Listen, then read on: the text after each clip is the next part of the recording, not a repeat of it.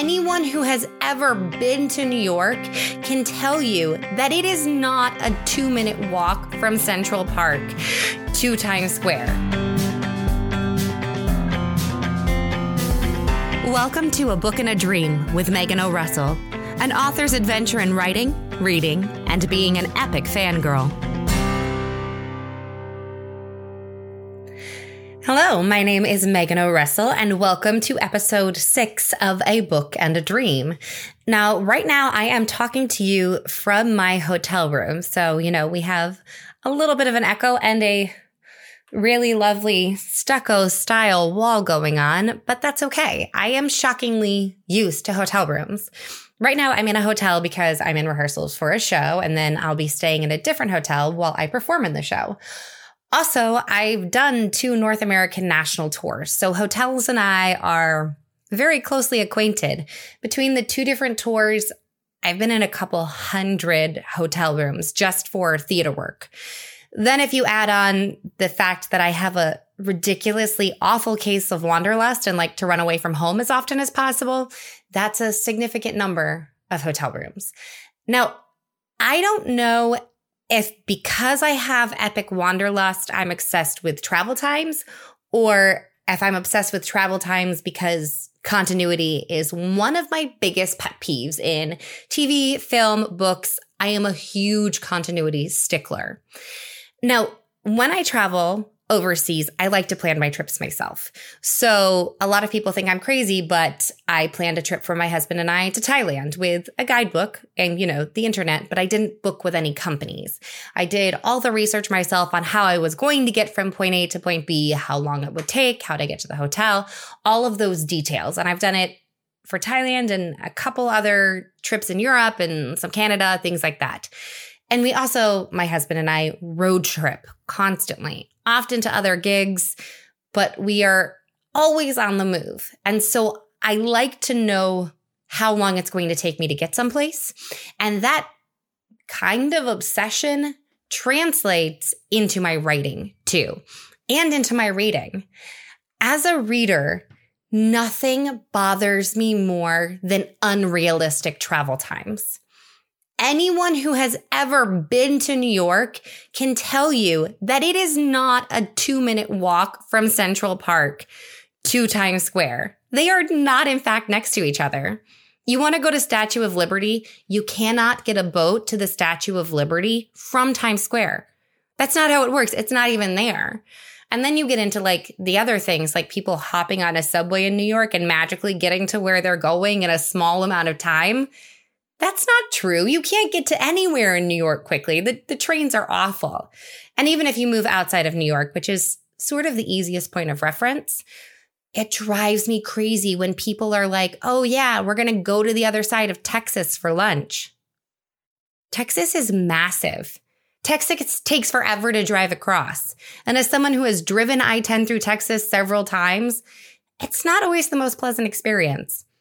True story Harry Potter books on tape saved my marriage. We would not have made it through Texas that many times without Harry Potter keeping us entertained for the whole trip. Now, as an author, keeping consistencies, especially with travel times, is super important to me. Now, in some books, like The Tale of Bryant Adams, How I Magically Messed Up My Life in Four Freaking Days, it's about the placement of things in New York. It's about how the subway system actually works and, you know, where Times Square is in relation to the rest of the city. In the Tethering series, which is set in modern times, of course, there is magic, but people use cars and cell phones. So the travel times in that one got a little bit more complicated because there are planes, buses, automobiles. So when I was writing the book, I wanted to make sure that I got all those times right. So for me, that involved a lot of train time schedules, a lot of bus time schedules. Like, how long would it take you to get from upstate New York to Rhode Island on a bus? How long would that take? How many transfers would you have to make? And which bridge would you be coming over to get into Newport, Rhode Island? Those are things that matter to me. And it matters a lot in driving times in cars as well. Honestly, the public transportation almost gets me a little bit more confused because there are some things that are just impossible. You can't not go through airport security if you're going to get on a plane. Now you can like gloss over it and not have an entire chapter of going through airport security, but if you're writing a novel about modern people on planes, you have to go through airport security. You just you have to or it's really just a fantasy novel because you're not getting on a plane without them checking your suitcase. And I do a lot of other research too to make th- sure that things are consistent. Um, for the tethering series, I wanted to use a mountain for a specific setting, and uh, part of my research involved climbing Mount Greylock in uh, New England to make sure that it was a fitting place. And you know, a couple years later, a very famous wizarding school got its sister set on the same mountain. But you know what? That's okay. We can all share nature I'll do another podcast about the time that a J.K. Rowling put something on the mountain that I had climbed to make sure it worked. But that's okay. Fantasy has room for everybody. There's more than one kind of dragon. We can all cooperate. And it extends the obsession with travel times into fantasy worlds as well. So if you're going to have a novel, a fantasy novel where people are traveling by horse, by foot, by carriage, by dragon, you need to know how far they can get in a day. Because there are some series, I will not name names because this is a positive place, where people walk like 80 miles in a day. That's not really a thing. Like a fit person can walk 20 to 30 miles in a day, depending on the terrain. You're going to be pretty tired at the end of it, but that's a, a logical distance. Now, if you were to walk that and it's mostly uphill or there's no trail or you're cutting around ravines, like that's going to alter your travel time. So you have to be consistent if you take that same route back.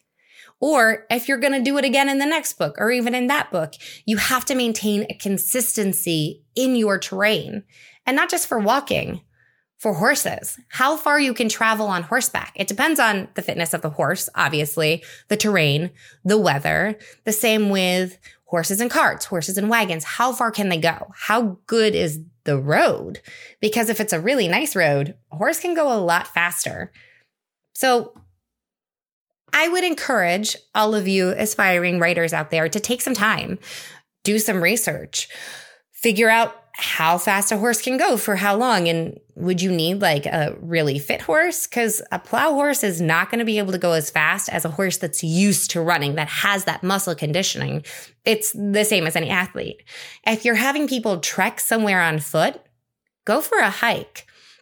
I've spent a lot of time in alaska once again epic wanderlust and there is a huge difference between walking 10 miles at Disney World, where it's flat, it's paved, there's access to ice water whenever you want it, and walking 10 miles in the backcountry of Alaska, where there is no trail, where the tundra is squishy, where you have massive elevation gains and some nice slippery scree under your feet. So, if you're writing an epic novel where people are going to be traveling long distances by foot, get out there, take yourself for a hike.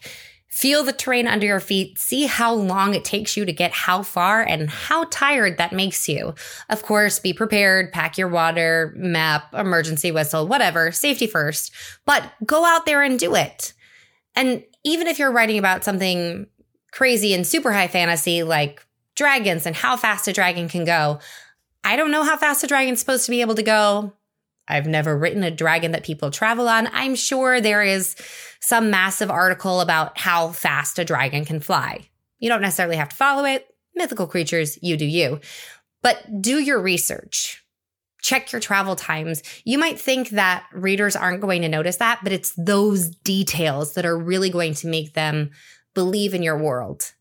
And once you decide how long it's going to take someone to get somewhere, make sure you keep track of it. Mark it out on a map. For the Ena of Ilbrea series, I have maps for travel distances, travel times, how rocky the terrain is. Those are details that you may think your readers aren't going to notice, but it's going to bring them further into your world. So go for all those details. And for the readers out there, next time you read a book, check the travel times, check the uh, epic walking distances. How long are they saying that it's going to take them to walk from Central Park to Times Square? Now, do you have any books that you know are super consistent? Do you care about consistency? Are you like, I don't really care, just get to the magic bit or the romance or whatever? Let me know. Drop it in the comments below. Comment on the Instagram or Twitter, send me a Facebook message, whatever you like. Also, don't forget to like, follow, subscribe on whatever your platform of favor is. And let me know if there are any books where you've noticed inconsistencies. Are there any times when it's taken them three days to walk somewhere and two hours to walk back? Have you ever caught on onto any of those inconsistencies? Let me know. Drop me a line and I will talk to you next time.